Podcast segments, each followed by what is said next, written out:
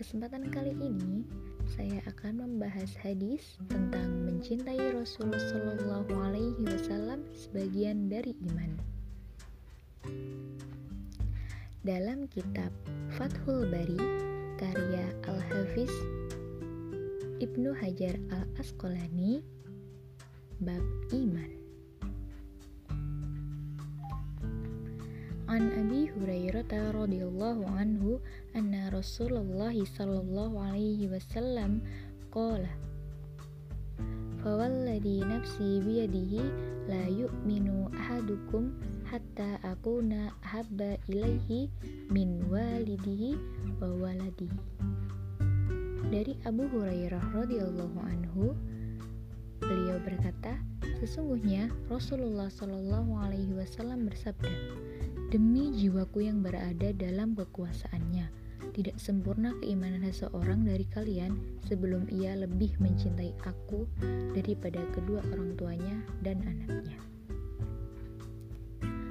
Maksud bab ini adalah kapan Rasul lebih dicintai Walaupun sebenarnya mencintai semua utusan Allah itu adalah sebagian dari iman, akan tetapi kecintaan yang paling besar dikhususkan untuk Nabi Muhammad Shallallahu Alaihi Wasallam.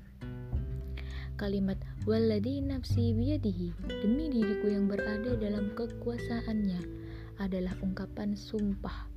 Ungkapan ini menunjukkan diperbolehkannya bersumpah terhadap sesuatu yang penting untuk menguatkannya.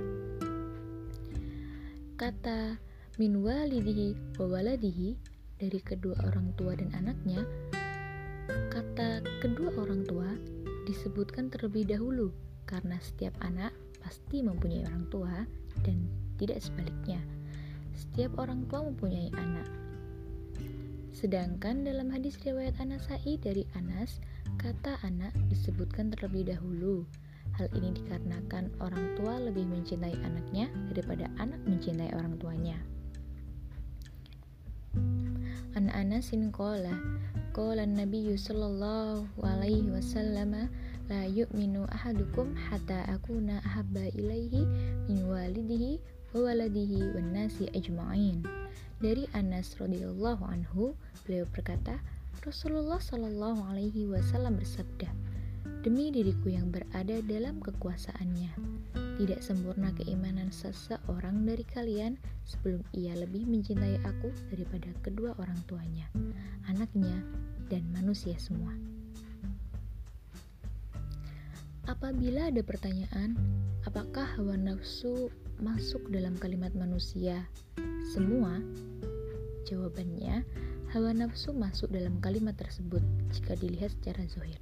Adapun maksud cinta di sini adalah cinta yang berdasarkan kebebasan memilih, bukan cinta dalam pengertiannya sebagai tabiat.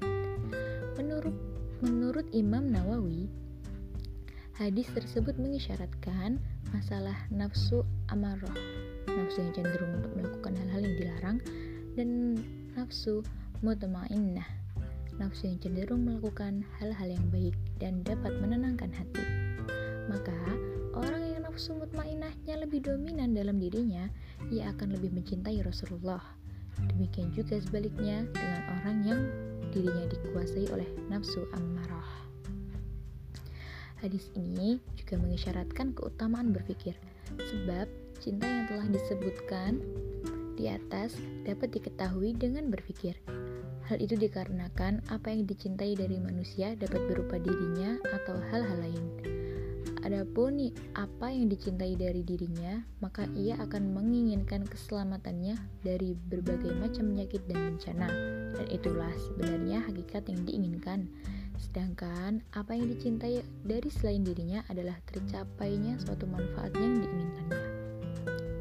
Untuk itu, orang yang memikirkan manfaat yang diperoleh dari Rasulullah yang telah mengeluarkan dari gelapnya kekufuran menuju terangnya cahaya keimanan, maka ia akan mengetahui bahwa manfaat yang diperoleh dari Rasulullah akan lebih besar daripada manfaat yang diperoleh oleh selainnya.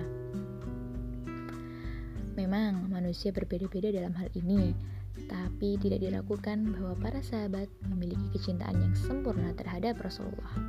karena kecintaan tersebut merupakan buah dari pengetahuan dan mereka telah mengetahui hal ini. Imam Qurtubi mengatakan, setiap orang yang beriman kepada Nabi Muhammad dengan sebenar-benarnya iman, maka dirinya tidak akan pernah hampa dari rasa cinta kepadanya, meskipun kecintaan mereka itu berbeda-beda. Sebagian mereka ada yang cintanya kepada Rasulullah telah mencapai tingkat yang tinggi dan sebagian yang lain hanya mencapai tingkat yang rendah. Tetapi sebagian besar mereka jika disebut nama Rasulullah maka hasrat mereka untuk melihatnya sangat besar karena menurut mereka melihat beliau sangat berpengaruh terhadap diri, keluarga, anak-anak, harta, dan orang tua mereka. Maka tidak jarang kita mendapatkan sebagian mereka yang mengeluarkan tenaga, harta, dan kemampuannya untuk berziarah ke makam Rasulullah dan melihat tempat-tempat bersejarah beliau. Semua, uh, seperti tadi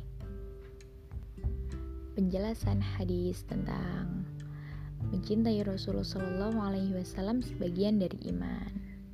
Semoga bermanfaat. Wassalamualaikum warahmatullahi wabarakatuh.